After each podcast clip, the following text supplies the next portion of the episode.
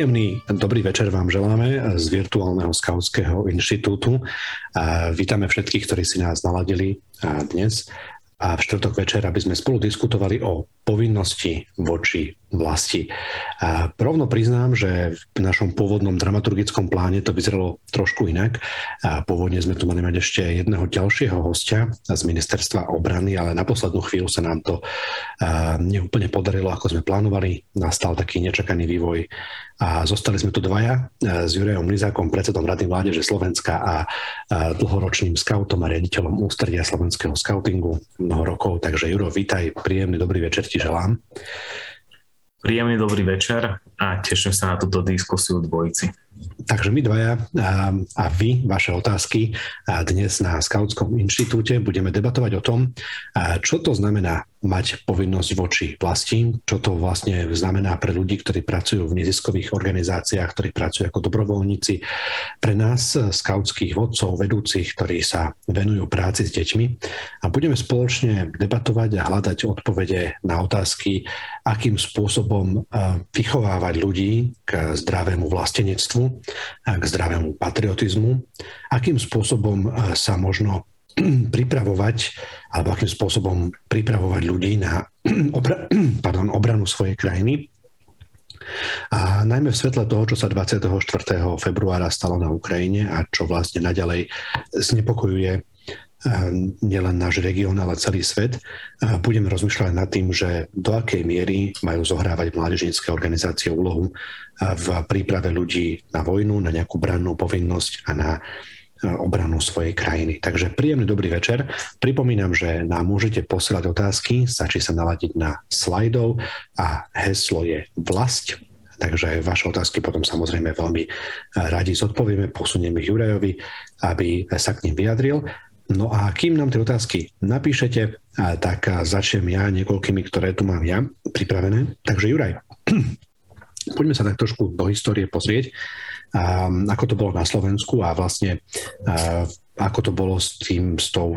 povinnosťou voči vlasti alebo s, nejakým, s nejakou brannou prípravou, pretože určite nie som sám, kto si ešte pamätá z neúplne dávnej minulosti kauzu, keď niektoré základné školy na Slovensku spolupracovali pri organizácii branných cvičení a vlastne pri plnení si svojej legislatívnej povinnosti, aby pripravovali žiakov na nejaké základné obranné činnosti alebo mali nejaké základné návyky, ktoré spadajú do toho obranného cvičenia, tak tieto školy spolupracovali s extrémistickými združeniami, s extrémistickými spolkami, ktoré sa otvorene hlásili k rôznym nebezpečným až eh, nelegálnym ideológiám. Tak eh, ako to bolo možno a ak by si vedel vrhnúť trochu viac svetla na túto kauzu a od toho sa odrazíme a budeme rozmýšľať potom, že, že ako ďalej. V podstate tam nám tieto hnutia, najmä teda slobodní bránci, spravili medvediu službu. Že ten scouting sa tak dlhodobo dištancoval od akékoľvek militarizácie veľmi, ako keby sme boli obozretní voči týmto tendenciám scoutingu, predsa sa aj presadzovalo, že na tie naše nástupy sa nemajú nosiť maskáče, celkom sa podľa mňa aj veľa pracovalo a dobrým smerom aj za tými trestami a odmenami a ten scouting sa vo svojej podstate ako keby od tých 90. rokov posunul úplne iným smerom, naozaj viacej smerom nejakej turistike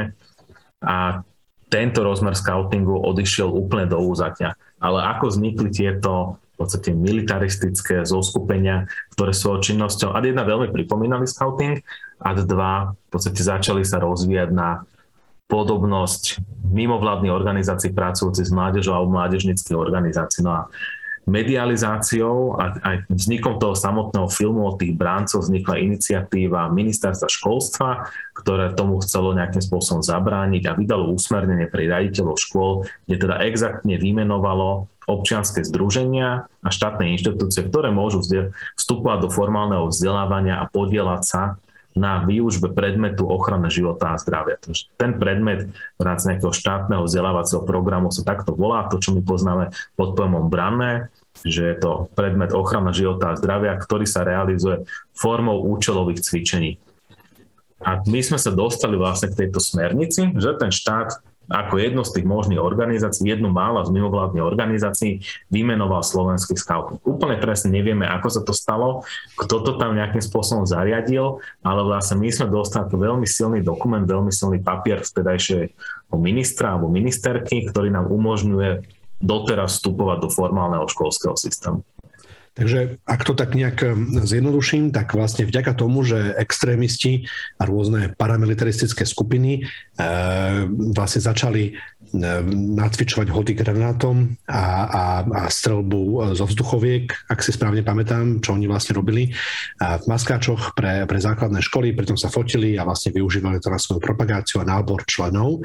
A, my sme zároveň vlastne od 90. rokov silne bojovali s takými tými možno okrajovými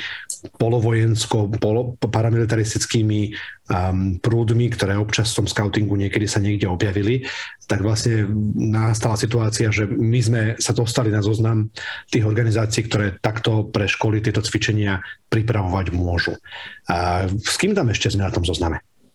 Sme tam ešte aj, myslím, že to Slovenský Sokol, sú tam dobrovoľní hasiči ako mimovládna organizácia, sú tam potom ozbrojené síly SRA, hasický a záchranný zbor, policajný zbor, Slovenský Červený kríž, Slovenský Orol. Neviem, či ešte existuje, Slovenský zväz ochrancov prírody a Združenie technických a športových činností. OK. A, a nerobí to, alebo nedáva to teraz na nás také svetlo ako na nejakú paramilitaristickú organizáciu, myslím ako na slovenský scouting, že nie je to trochu medvedia služba aj pre nás? Ja si myslím, že nie, lebo keď si pozrieme, ako keby čo sa má odprednášať v tom predmete, tak hlavne ono je to poslané na tých školách naozaj na civilnej ochrane. Tam si vlastne my musíme povedať, že v čom ten scouting je dobrý a keď to chceme keby povzbudiť ten scouting, že nemal by sa toho báť tejto témy, tak nehovor, nehovorme o brannej výchove, skôr hovoríme o nejakom rozvíjaní potenciálu tej civilnej ochrany obyvateľstva a reagovanie na nejaké mimoriadne situácie. Ono k tomu smeruje aj ten predmet, že ono sú tam také tri základné okruhy, riešenie mimoriadnych situácií, pomočka civilná ochrana, zdravotná príprava a pohyb v prírode. Keď si to zoberieme skrátenie, takto by kľudne mohli vznieť nejaký mota na scouting v rámci hľadania a definovať, čo scouting je. A naozaj, keď sme si potom my na ústredí, alebo ja zobral, ja som vyštudovaný učiteľ, tak sa rozumiem trochu do vzdelávacích programov. No, takto dal ten vzdelávací program, takto keby som si dal naše príročky, tak ja som vlastne aj pri nejakých stretnutiach s predstaviteľom ministerstva obrany spomínal, že však upravme len trošku tie naše príručky ako vzdelávacie materiály pre školy a poďme robiť scouting s každým dieťaťom v tejto Slovenskej republike, lebo naozaj tie postupy, ako to zaujímavo vzdelávať máme. To, čo je podľa mňa problematické aktuálne, sú tie metodické materiály. Keď si to zoberiem zase z pohľadu učiteľa a jedna z mojich aprobácií biológia, čo častokrát bi- učiteľe biológie sa podielali na výučbe tohto predmetu, tak my sme nikdy neboli pripravovaní, že existuje ináč aj takýto predmet a ako učiteľia napríklad o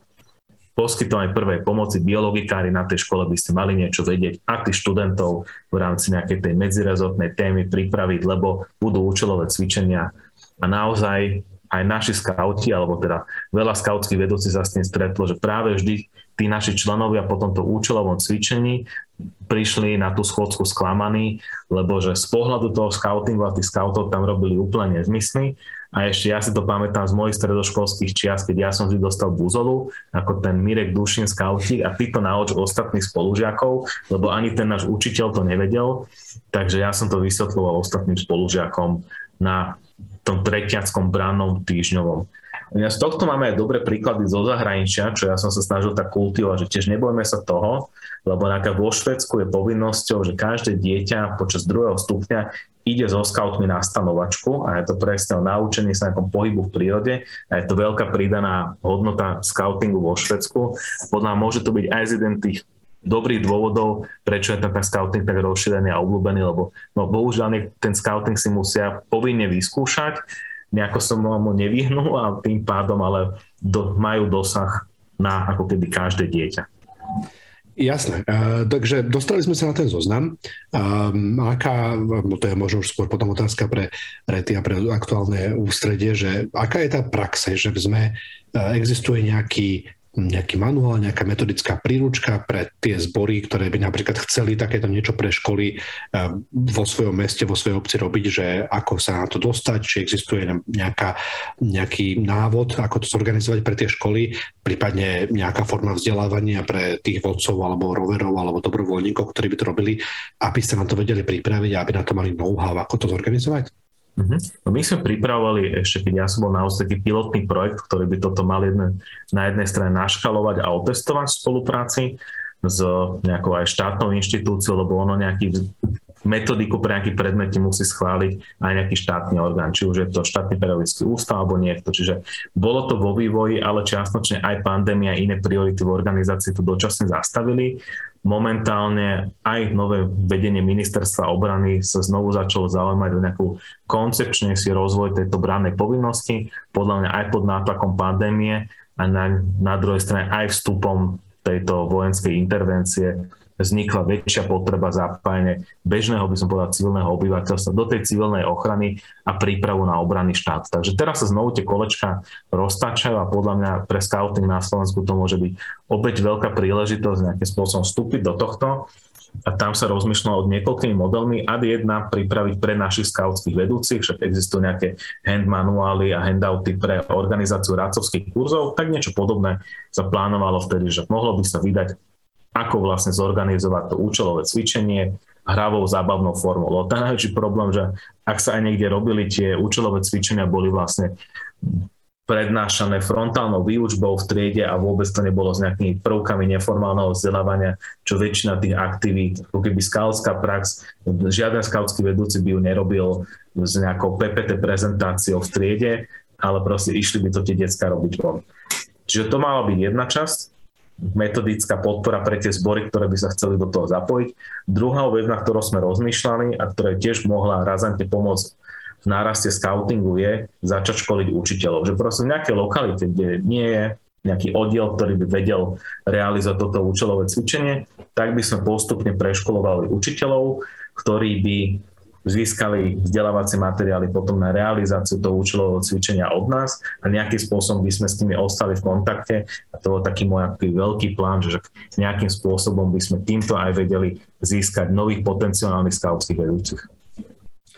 Akože znie to veľmi dobre. Ja len dodám, že vlastne som tak periférne sledoval projekt Českého skautského inštitútu, na ktorý dostali nemálo peniazy z norských fondov, ktorý sa volal vlastne Scouting na školy neskôr to museli premenovať, e, ale stále vlastne išlo o to, že e, vytvárali ako keby súbory aktivít, sady aktivít, e, takých ako keby katalógov už priamo pripravených hier, terénnych, aj vzdelávacích postupov, že ako napríklad učiť, neviem, geografiu vonku v teréne, ako napríklad mhm. učiť prvú pomoc, ako ho si hovoril ty, ako napríklad učiť biológiu nie v triede, ale na lúke alebo v lese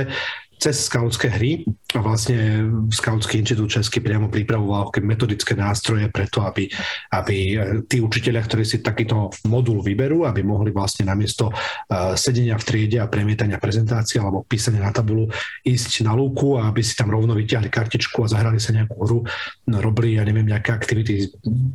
s, s kvetmi alebo s bylinkami a učili sa vlastne hravou formou. Takže to je vlastne veľmi podobný prístup, akurát aplikovaný na, tú, na ten predmet ochrana zdravia a života. života. Ďakujem.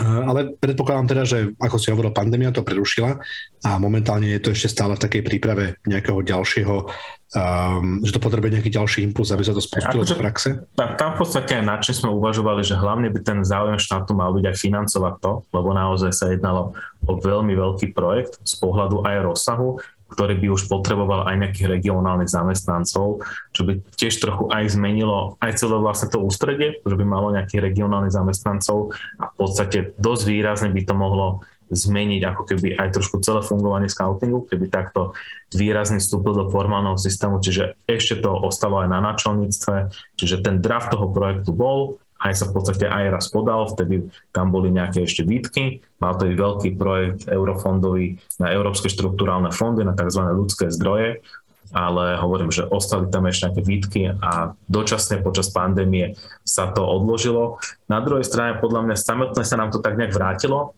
teraz ale z iného konca cez skautskú službu. Lebo presne aj skautská služba ako keby je nejakým spôsobom implementovaná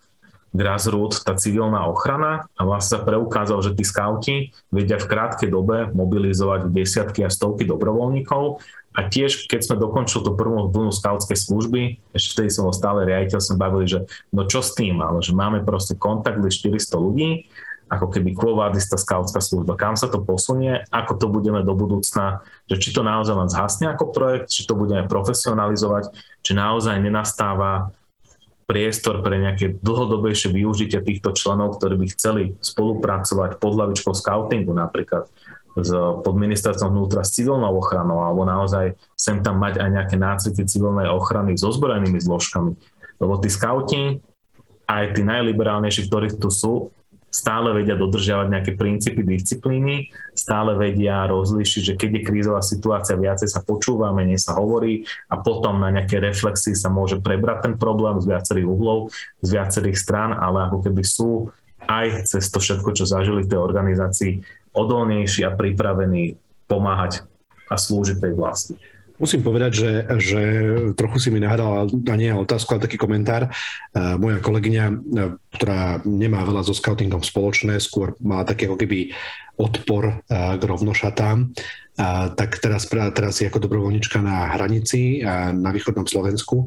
a písala mi, že je tam cez, so skautami a že teda má neskonalú úctu pred tým, ako tá skautská služba na východoslovenskej hranici funguje a hovorila, že že je až prekvapená, že je to najlepšie zorganizovaná, najlepšie informovaná, najlepšie koordinovaná zložka, ktorá tam je. A to, ja som bol taký prekvapený a hovorím, že počkaj, myslíš dobrovoľníkov? A ona, že nie, nie. Že tu sa za scoutmi chodia radiť ešte uniformovaní vojaci a policajti Takže naozaj klobúk dole, ak nás počúvajú ľudia zo skautskej služby alebo um, dobrovoľníci, ktorí tam sú, boli alebo budú, tak uh, chcem vám aj týmto vzdať taký hold, že naozaj uh, ľudia, ktorí na scouting uh, možno nemali úplne taký v, nejaký, nejaký priamočiarý názor, že nemali priamy osobnú skúsenosť so scoutingom, tak teraz uh, sú nesmierne prekvapení ako skauti na východoslovenskej hranici dokážu zvládať tú situáciu, ako to vedia veľmi dobre koordinovať. Takže naspäť k tomu, čo si hovoril, Juraj, že áno, že je tu rozhodne potenciál a máš pravdu, že aj pre možno liberálnejšie rozmýšľajúceho skauta um, nedajú sa nevidieť tie, ten potenciál alebo uh, tie možné prínosy, ktoré by takýto, takáto spolupráca priniesla. Navyše, um, aj tí najliberálnejší z nás uh, musia prehodnotiť to, ako sa pozerajú možno na, na, na うん nechcem použiť to slovo tú brannú výchovu, ale ehm, na, na, nejaký, na, nejaké, na ten predmet ochrana života a zdravia, pretože e, situácia na ukrajinskej, e, na, strane, na, na opačnej strane ukrajinskej hranice, teda situácia v Ukrajine, veľmi jednoznačne hovorí, že tie horory a tie, tie, túto odvrátenú stránku ľudstva, ktorej sme si mysleli, že sme zanechali v 20. storočí, tak na nás stále striehne. Chcem sa spýtať na takú možno trošku z iného uhla sa na to pozrieť. Ešte sa vrátim k tomu úplnému začiatku. Spomínali sme, že vlastne ten, tú medvediu službu nám urobili niektoré tie extrémistické spolky alebo združenia, Mm, ty ako predseda Rady Mládeže Slovenska predsa len zastupuješ vlastne celý tento mládežnický dobrovoľnícky sektor. Um, ako to je s extrémizmom a s extrém, nejakým pravicovým extrémizmom, povedzme, uh, medzi mládežou na Slovensku? Že sú nejaké také vlastne niečo podobné ako tie slovenskí branci? Existuje to ešte? Uh, darí sa takýmto spolkom a združeniam? Do akej miery vlastne extrémizmus penetruje medzi, povedzme, deti v školskom veku alebo vyššom školskom veku. Mhm. My sme nedávno ukončili výskum hodnoty mladých, ktorý naozaj mal pomerne dohlbky preskúmať cez rôzne nejaké škálované dotazníky, celosvetovo používané, ako sú na tom hodnotovo mladí ľudia. A ukázala sa nám zaujímavé akože paralel, lebo robili sme aj porovnanie organizovaných mladých ľudí a neorganizovaných a popriať so skúsenosťou z nejakého typu organizovania. A vlastne tam sme prezistili, že ten extrémizmus má koreláciu s jednou takou zaujímavou vlastnosťou, ktorú scouting buduje a to je medziludská dôvera. Že tí ľudia, ktorí prepadajú často extrémistickým hnutiam, vlastne majú a priori medziludskú nedôveru. Oni nedôverujú druhým ľudí, stále si myslí, že niekto chce oklamať, nedôverujú štátnym inštitúciám. A tam by sme si to vedeli pekne preukázať, že práve tí skauti majú pomerne, a iní členovia mládežnickej orgány majú pomerne veľkú medziludskú dôveru, lebo zažili a boli formovaní situáciami, kedy sa naozaj museli spolahnuť jeden na druhého, na svojich priateľov, na tú družinu alebo iný mládežnický základný kolektív, v ktorom pôsobili tí vedúci medzi sebou, čiže toto je podľa mňa ten najmarkantnejší rozdiel medzi, keby sme postavili aj vedľa seba toho uniformovaného mladého človeka od skautov a uniformovaného mladého človeka z nejakej organizácie mládežníckej, ktorú by sme mohli povedať akože extremistická alebo so sklonmi, ktoré môžu viesť extrémizmu. Tam si pri tých mladých ľuďoch tiež treba uvedomiť, či oni vstupujú už ako extrémisti do tých konkrétnych hnutí, alebo tam vstupujú s nejakou potrebou, s nejakou saturáciou napríklad tých maskáčov, tých vojenských aktivít a to, čo je na tom priláka a potom sa radikalizujú v tej organizácii. Ja si myslím čiastočne, že je to viacej to B, aj nám to ukazujú, že mladí ľudia ako a priori radikálne názory majú, sú ten svet zmeniť rýchlo, ale zároveň nie vždy sú extrémisti. Keď si zoberieme aj nejaké napríklad environmentálne hnutia, mohli sa povedať, že tí mladí ľudia vlastne chcú tú zmenu skokovo. Proste teraz hneď prestante používať, ja neviem, fosilné paliva. A aj to je radikálny názor z nejakého pohľadu. Otázka je potom tá vymožiteľnosť a tí extrémisti sú špecificky tým, že snažia sa použiť násilie alebo neváhajú sa, nešitia sa použiť násilie na dosiahnutie tých svojich cieľov. Takže to by som povedal, že nejakým spôsobom rozpýtalo najmä v okolo toho,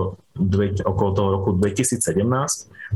Aktuálne vnímame, že trošku sú aj tieto organizácie v úpadku, jednak môžu to byť aj rozkolom tej politickej reprezentácie, ktorá aj kedy sa viacej zastrešovala, zjednocovala. Ten subjekt sa teraz, SNS sa rozpadol na fragmentoval,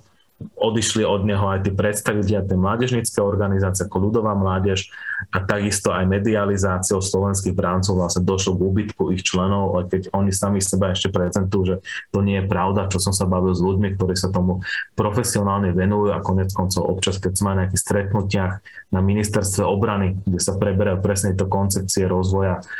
pripravenosti obyvateľstva na obranu štátu, tak tam tiež viacerí tí experti opakovane hovoria, že je to ako keby na ústupe, hej, že viacero ľudí sa ku ním nechce hlásiť a v podstate tam bol potom veľmi šikovný ťah ministerstva vnútra, kedy ako keby spustili nejaké služby civilnej ochrany dobrovoľnej, čo čiastočne vie saturovať tie potreby tých ľudí a konec koncov aj veľa dobrovoľníkov, ktorých sa ku nich chcelo hlásiť, sa ukázalo presne počas tých krízových situácií, ako bola pandémia, aj teraz, že sú vlastne nepotrební, že oni verili niečomu, že toto bolo to ich momentum, kedy mali byť ako postavení do služby, to sa nenaplnilo a ten záujem ešte o to viacej upadol.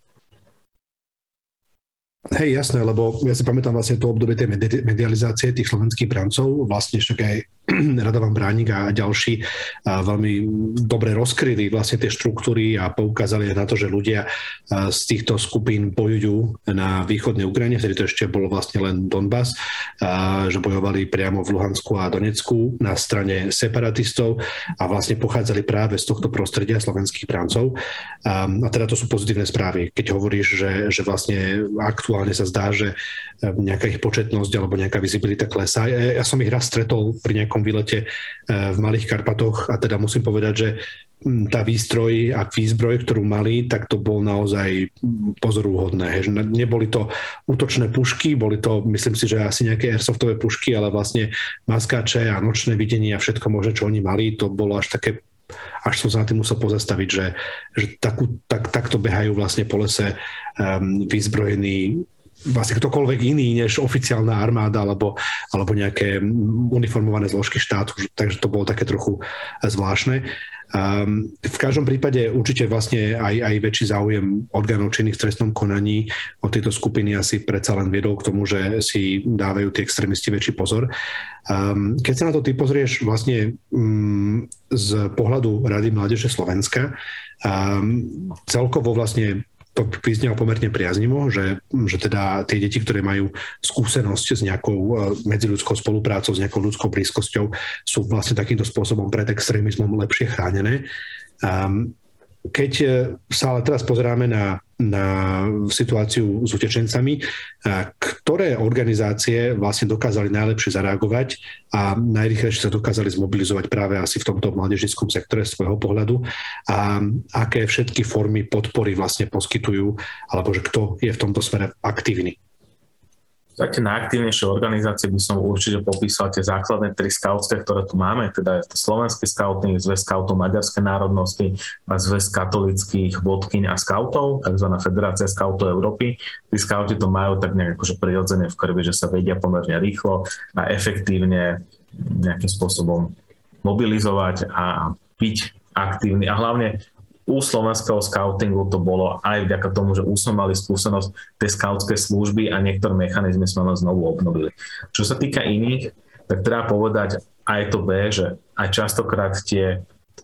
kresťanské spoločenstva, oni majú tiež veľmi silný dôraz na nejakú filantropiu, na takúto pomoc blížnemu a druhým, takže oni sa tiež pomerne rýchlo zmobilizovali, oni zase veľmi úzko spolupracujú s humanitárnymi organizáciami, čiže cez Slovenskú katolickú charitu alebo cez samotnú Umbrelu, takže oni cez, po tejto linke tam boli tiež pomerne rýchlo, takže tiež určite sa oplatí spomenúť aj Zväz kresťanských spoločenstiev mládeže a keď ste sledovali ten príbeh toho 11-ročného chlapca, ktorého najprv prevzali a potom vlastne aj vyslali dobrovoľníkov, ktorí priviezli jeho mamu s babkou z Lovak, keď sa tam prepravili, myslím, zo Zaporožia či odkiaľ. Takže že oni vlastne boli ako keby zainteresovaní a zainvolvnutí do tohto príbehu. Takže to je tiež organizácia, ktorá si zaslúži určite aj veľké uznanie od scoutov, že na tej hranici má nasadených pomerne veľa dobrovoľníkov, ale je aj pravda, že oni dlhodobejšie aj viacej pôsobia na východnom Slovensku alebo sú silnejší v tejto lokalite.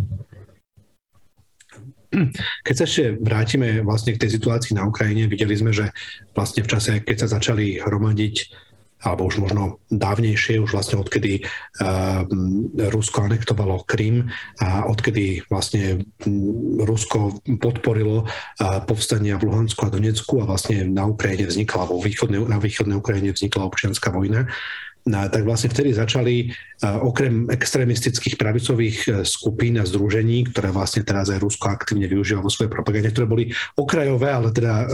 ruská propaganda im robí veľmi aktívnu uh, medializáciu, ako napríklad ten slávny, neslávny pluk Azov a ďalší, že vlastne objavili sa aj extrémne pravicové spolky, ktoré bojovali a nahrádzali na niektorých miestach tú ukrajinskú armádu, ktorá nebola v dobrom stave, tak vlastne neskôr tieto extrémistické skupiny nejak prešli do úzadia, tá vláda a centrálna vlastne armáda nad nimi ako keby prevzala moc, postupne vytesnili tie extremistické prvky a vlastne in, zaintegrovali tie, aj tie dobrovoľnícke skupiny. A začala ako keby sa oveľa viac organizovať taká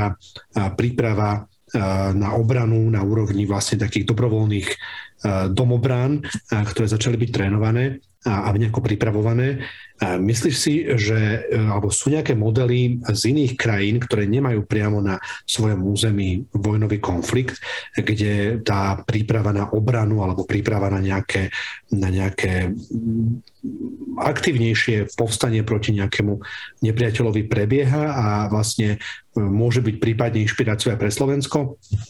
Tak je toto klasické Švajčarsko, ktorá nemá úplne takú tradičnú armádu a to naozaj postavené v podstate na nejakom princípe domobrany, že každý ten občan a to občanstvo je spojené aj s tou povinnosťou brániť ten svoj štát so zbraňou v ruke. Takže z toho si minimálne môžeme dať príklad. Samozrejme, že aj v pobalských krajinách sa táto kultúra pomerne kultivuje, že nie je to úplne taká tá tradičná branná povinnosť, ako je napríklad v Izraeli alebo ešte napríklad vo Fínsku, čo som s niektorými scoutmi odtiaľ bavil, že tam naozaj tí mladí muži idú na 2 roky alebo v Izraeli na 3 roky na vojenskú službu a zo všetkých dospelých mužov sa stávajú vojaci v zálohe. Že mo- myslím si, že pre veľa ľudí by to mohol byť zaujímavý priestor presne na saturáciu takých tých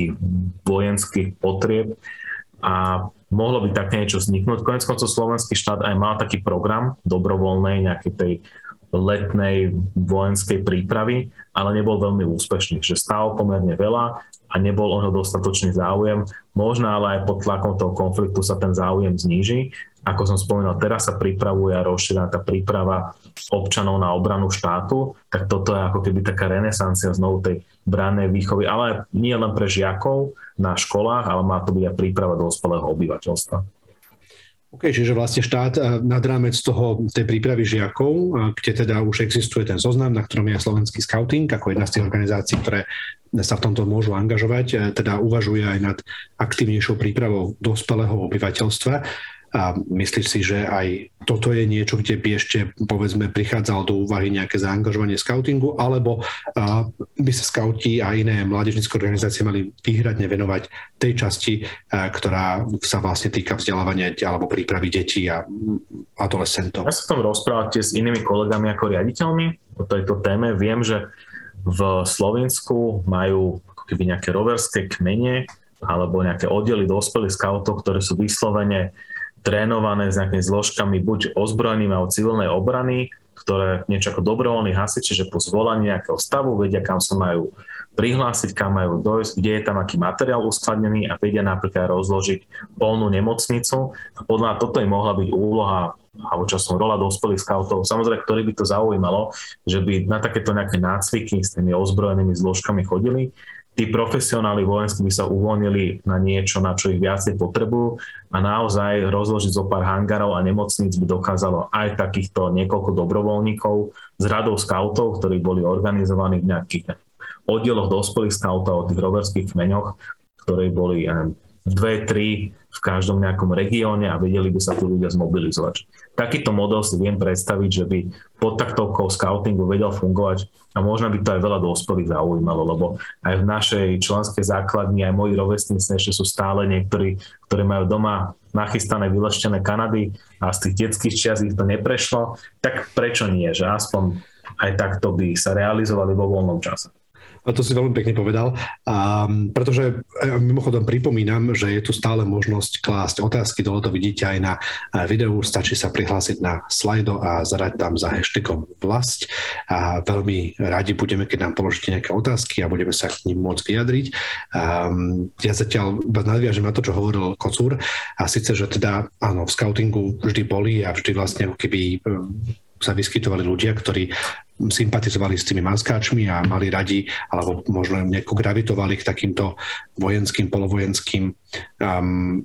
aktivitám a možno práve to, čo si spomínal, že by boli aktivnejšie zapojení do e, nejakých domobranných aktivít, alebo vlastne, ale, ale nie tých útočno aktívnych, ale práve takých tých možno e, vo forme starostlivosti obyvateľstvo, vo forme poskytovania nejakej prvej pomoci, vo forme e, organizovania dospelej populácie alebo, alebo ľudí v zázemí toho štátu, že tí by mohli naozaj byť takýmto spôsobom aktívni a že takýto formát spolupráce medzi ozbrojenými silami školami a mm, dospelými členmi slovenského scoutingu by mohol byť veľmi zaujímavý.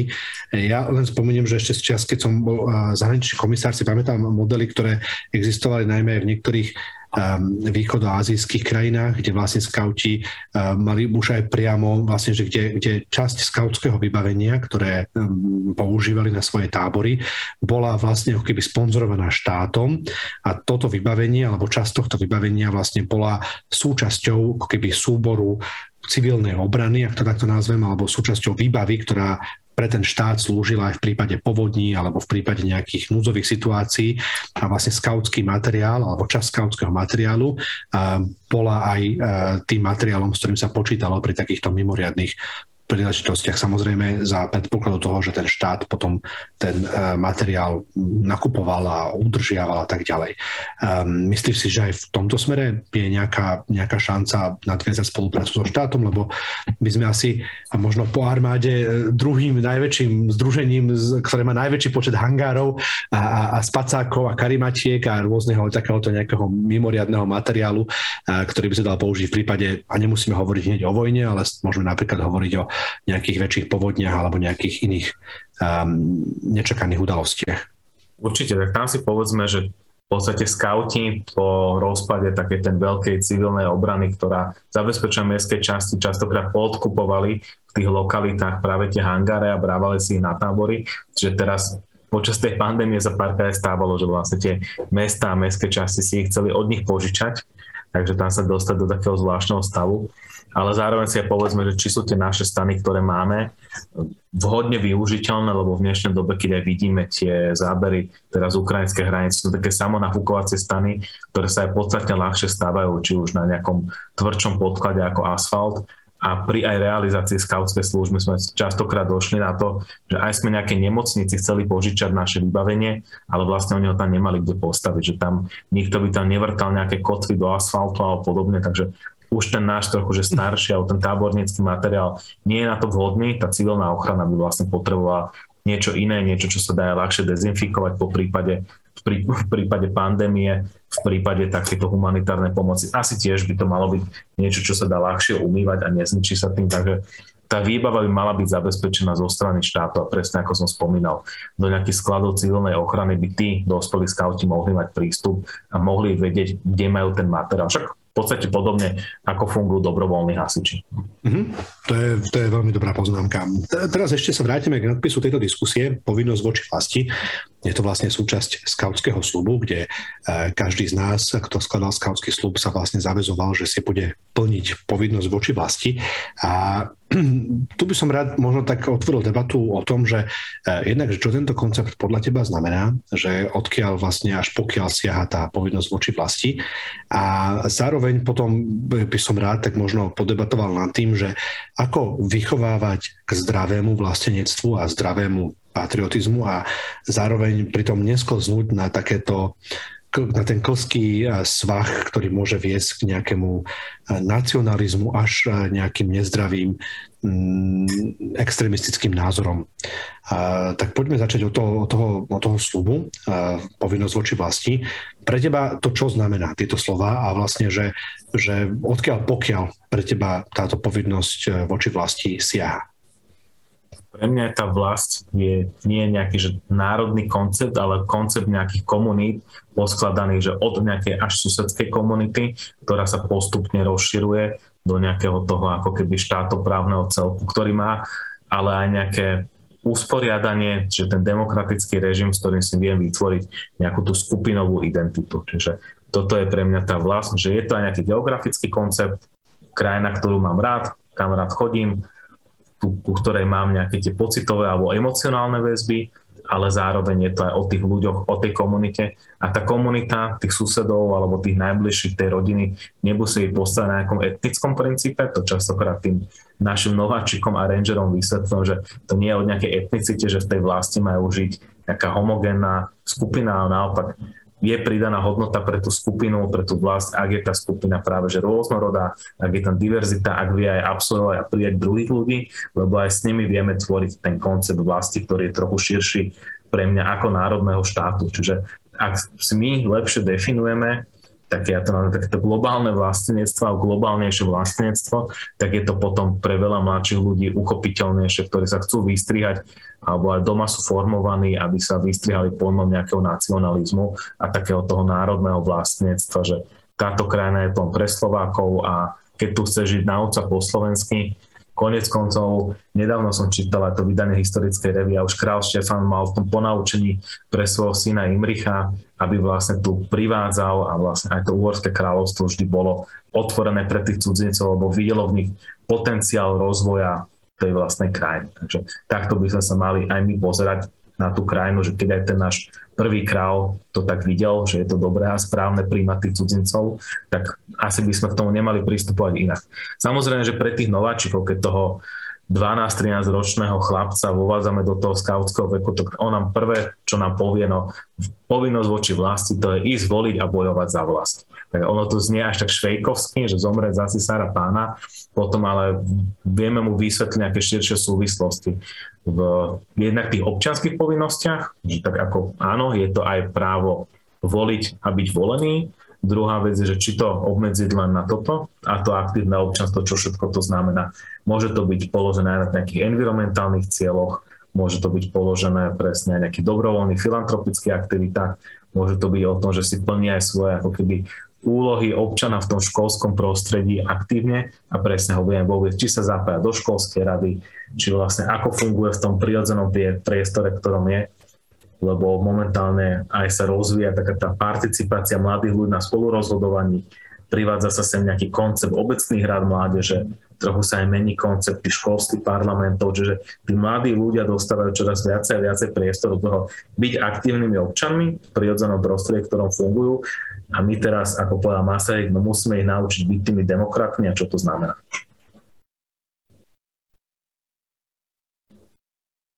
Máš vypnutý zvuk, alebo jak? Áno, no som tu kašľal, pardon. To bolo veľmi veľa zaujímavých myšlienok a, a vrátim sa k jednej, e, k tomu, že vlastne mm, ten, tá povinnosť voči vlasti, či sa to dá ohraničiť e, vlastne nejakými kontúrami národného štátu alebo nejakou geografickou hranicou Slovenska, ktorú má. A že či napríklad tá povinnosť voči štátu je podľa teba vlastne stále platná alebo stále nás v tom skautskom slube zavezuje, aj v prípade, že by som sa s tým štátom povedzme nedokázal identifikovať, že vlastne ten štát by sa tak zmenil, že by mu vládla taká vláda alebo že by tu nastali také pomery, s ktorými ja už by som sa ako jednotlivec nevedel identifikovať. A či podľa teba tá povinnosť voči štátu naďalej pretrváva aj voči tej entite, ktorá mi síce vydáva nejaký občianský preukaz, ktorej ja platím dane, ale povedzme nie som alebo nedokážem sa s ňou um, ideovo... Um, no, samozrejme, pre, preto som hovoril o tej komunite, že tá je pre mňa podstatnejšia ako ten etnický element, že pokiaľ ten štát by začal ako keby zakročovať voči tým svojim občanom a bezdôvodne ich perzekuovať, tak aj v tých filozofovia o koncepte štátu a tie sociálne zmluvy, to social contract hovoria, že v tom momente sa my máme právo postaviť na odpor voči štátu, voči jeho represívnym zložkám, ak on poruší vlastne tú zmluvu. Hej. Tak tam im to, ako to sú už také až sociologické debaty, konštrukt štátu ako na princípe social contract, že ja mám voči nemu nejaké povinnosti, časť, napríklad právo represívne voči mne zakročiť, som mu vložil, formou, že on si sformoval potom policajný zbor, armádu a tak ďalej, ale pokiaľ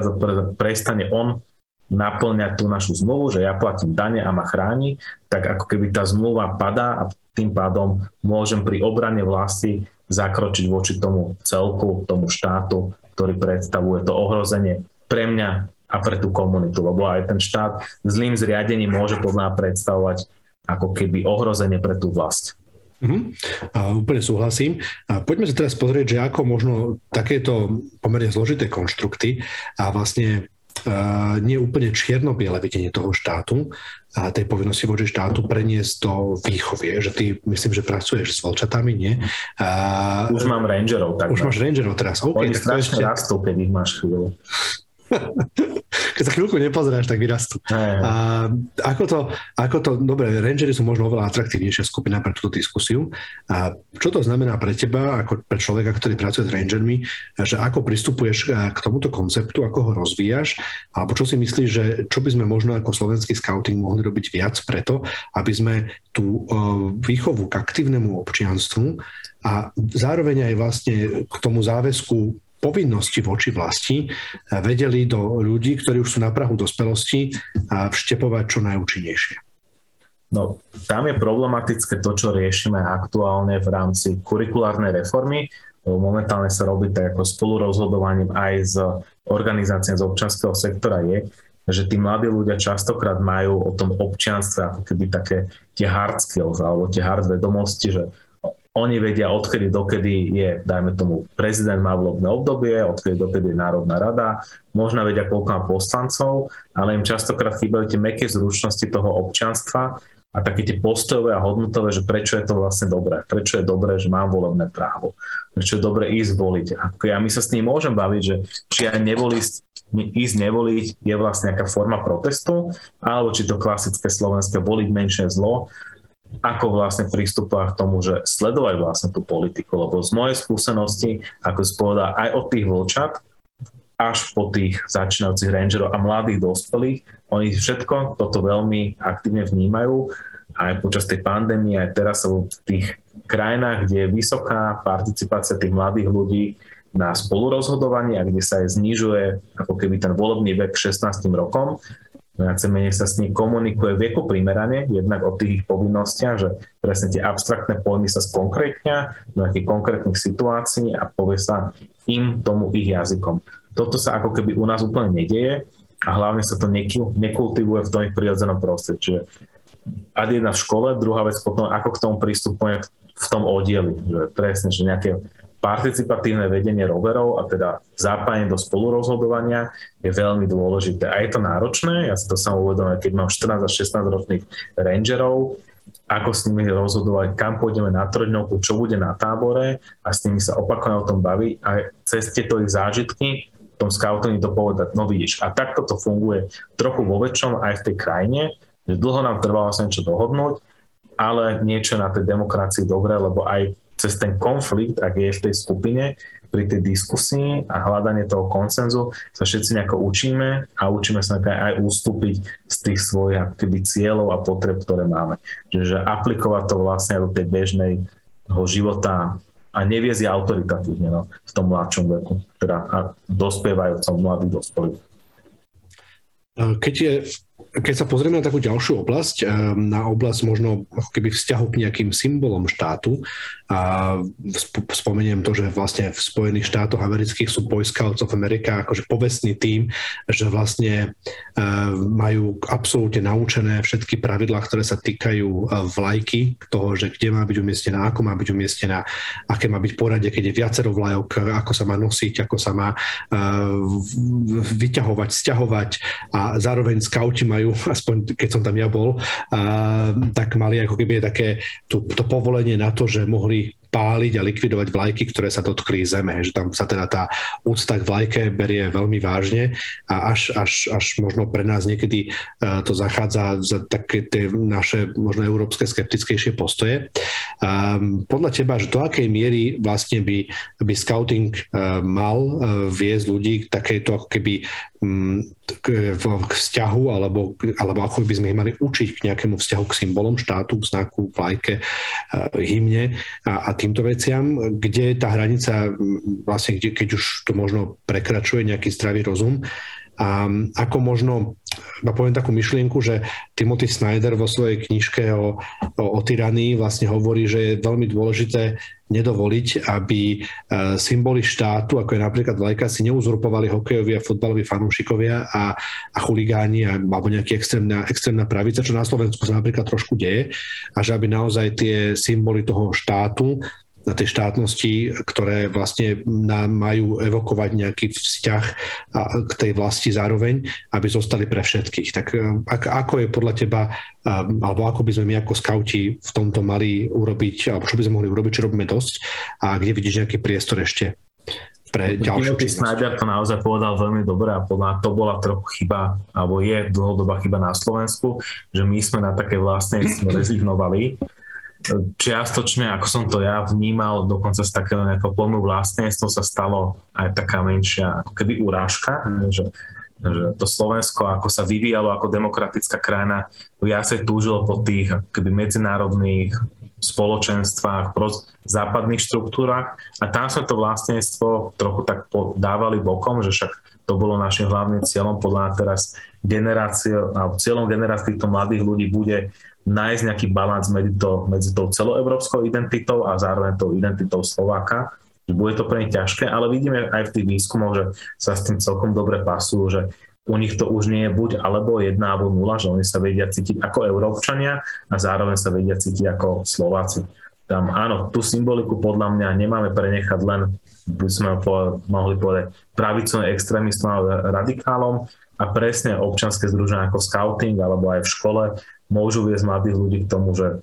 mať nejakú úctu k týmto symbolom a tak prejavovať tú úctu vlastní je normálne, je bežné, môžu to robiť ľudia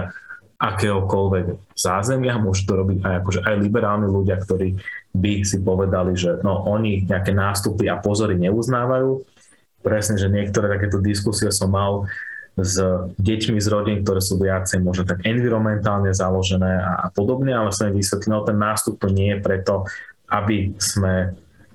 vás nejakým spôsobom obmedzovali. Na tú chvíľu na nejaké osobnej slobode, ale má to nejaký organizačný charakter, povedia sa tam oznamy, všetci sa zrátame ráno, skontroluje sa zdravotný stav a nikto nemôže povedať, že niečomu ráno nerozumel alebo rozumel. A presne aj takým tým deťom z rodín, kde je viac taká otvorenejšia výchova a potrebuje sa o všetkom rozprávať, tak tomuto aspektu toho nástupu pochopia a keď si povieme, prečo sa vyťahuje vlajka, že je to nejaký symbol, začína sa nový deň, že som v nejakej krajine, keď bude v inej krajine, tak sa vyťahne iná vlajka, alebo po prípade sa vyťahne vlajka hosti, ktorá tu bude a tým dáme úctu, tak aj proste takýmto deťom sa to dá pomerne zmysluplne vysvetliť. Nemali by sme byť v tomto hlavne dogmaticky, že robí sa to, lebo častokrát presne, keď neviem, prečo sa to robí, tak sa spýtam, naštudujem si to, alebo kľudne dám aj tým členom pri tvorbe nejaké skupinovej identity, že tak vymyslíte si vlastne nejaký rituál, ktorý by tam ešte mohol byť doplnený, alebo skúsme si spoločne zistiť, prečo až čoho vznikol nejaký rituál zatíňania sekerky a, a podobne a prečo vlastne ten stožiar je v strede toho tábora. No, iba takú a z môjho vlastne ešte vodcovského pôsobenia, že ja keď som sa, ja keď som rok skautoval v USA, tak okrem iného mi potom nabalili aj slovenskú vlajku, ktorú špeciálne kvôli mne objednávali, aby ju mohli ako keby z úcty ku mne vyťahovať, keď sme boli na tábore. A tu mi potom dali domov. A tú vlajku som vlastne ja priniesol na naše tábory a začal som ju vyťahovať na našich táboroch, kde sme vtedy vyťahovali oddelovú vlajku, takú, takú malú. A, a vlastne mne vtedy, a ja teda musím povedať, že naozaj nie som nejaký hejslovák, alebo mm, vždy som mal taký trošku ako som že hovoril, že som mal taký pocit, že tie národné symboly hymnu a tak ukradli hokejoví fanúšikovia. Nie, že by som nefandil hokeju, ale že vlastne sa mi tie veci asociovali práve s týmto. Ale potom inšpiráciou toho amerického scoutingu som na naše nástupy vlastne zaviedol uh, slovenskú vlajku aj slovenskú hymnu. A nelutujem, do, vlastne v mojom jedno, oddieli v jednotke to doteraz tak je, že sa vlastne na jednom nástupe rannom spieva skautská a na večernom uh, slovenská hymna. A naopak tuším. A, a vlastne e, myslím si, že, že práve aj takou, aj vlastne tí, tí chalani to príjmajú ako samozrejme. A je dôležité vlastne, aby aj tým zážitkom toho, že tá hymna a tá vlajka sa im bude spájať s táborom, že sa im bude spájať s tou komunitou, s tými zážitkami a s tými kamošmi, ktorí tam majú, tak vlastne budú mať tú pozitívnu konotáciu k tým štátnym symbolom a vlastne pre nich vždy, keď sa na tú vlajku pozrú, tak si spomenú, tak ako si ja spomeniem aj na tie táborové nástupy a na to pozitívne, čo vlastne na tom Slovensku alebo v tých hraniciach toho Slovenska prežili, zažili a čo vlastne ich formovalo. Druhá potom taký veľmi pekný aspekt toho scoutingu a je ten medzinárodný rozmer, že keď sa tí naši členovia učia a už len vycestovať na nejaké medzinárodné skautské stretnutia do V4, tak podľa mňa oproti svojim rovesníkom získavajú v tom neskutočné zručnosti, rozmýšľať, ako sa odprezentujú, čo je pre Slovensko typické a ako vlastne predstaviť tú krajinu nie vymedzovaním sa, že čo všetko nie sme, ak to všetko sa nepatrí a čo všetko je len naše, ale naopak, ako keby hľadáte pozitíva a to je vidieť potom aj na tých mladých ľuďoch, ako sa menia, že oni vedia oveľa krajšie povedať aj pozitíva tej krajiny, že nemajú pocit, že toto je nejaký zapadákov, z ktorého treba čínsko rodísť, ale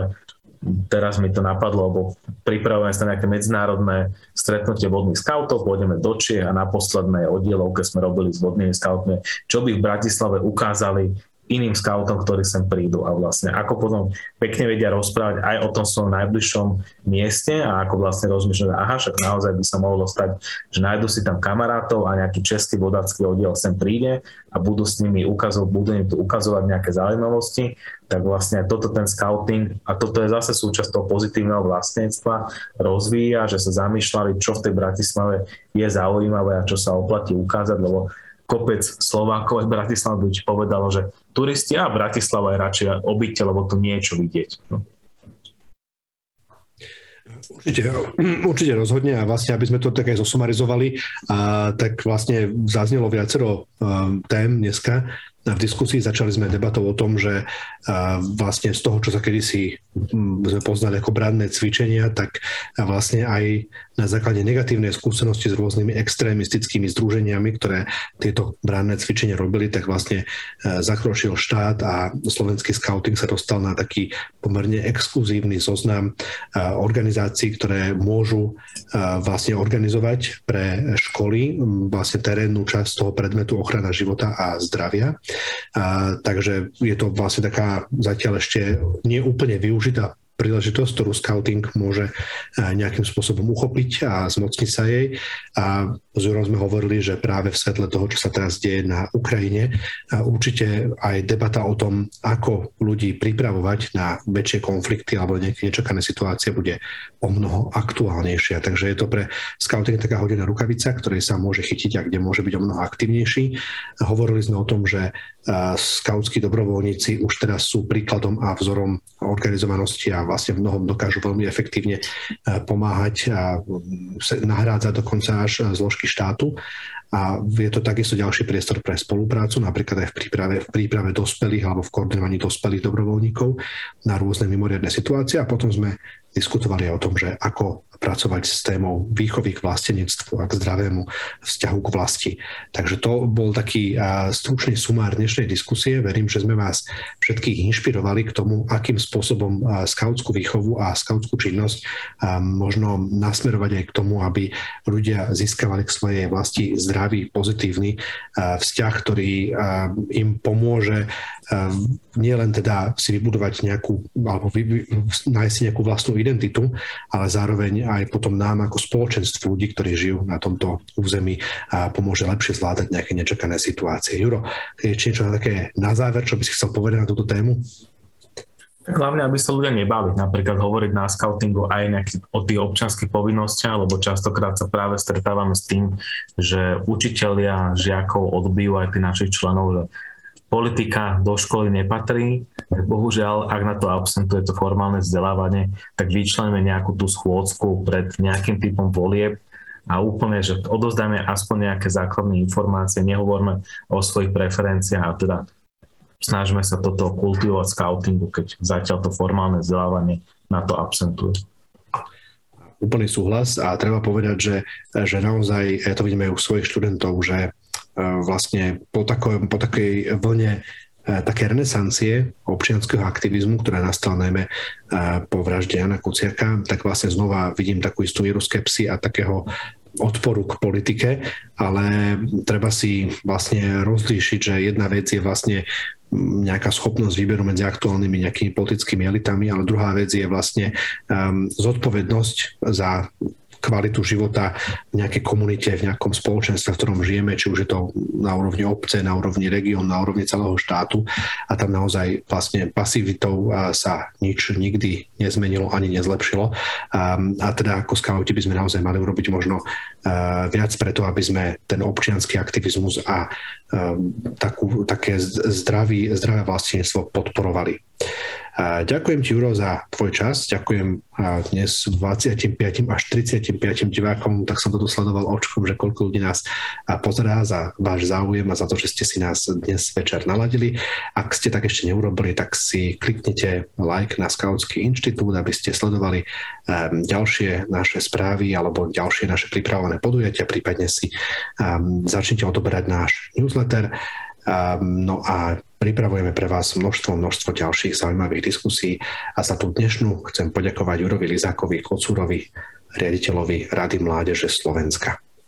Ja ďakujem za pozvanie a snad to bola príjemná hodinka a inšpirujúca. Pre mňa rozhodne áno. Takže ďakujem pekne a pekný večer všetkým.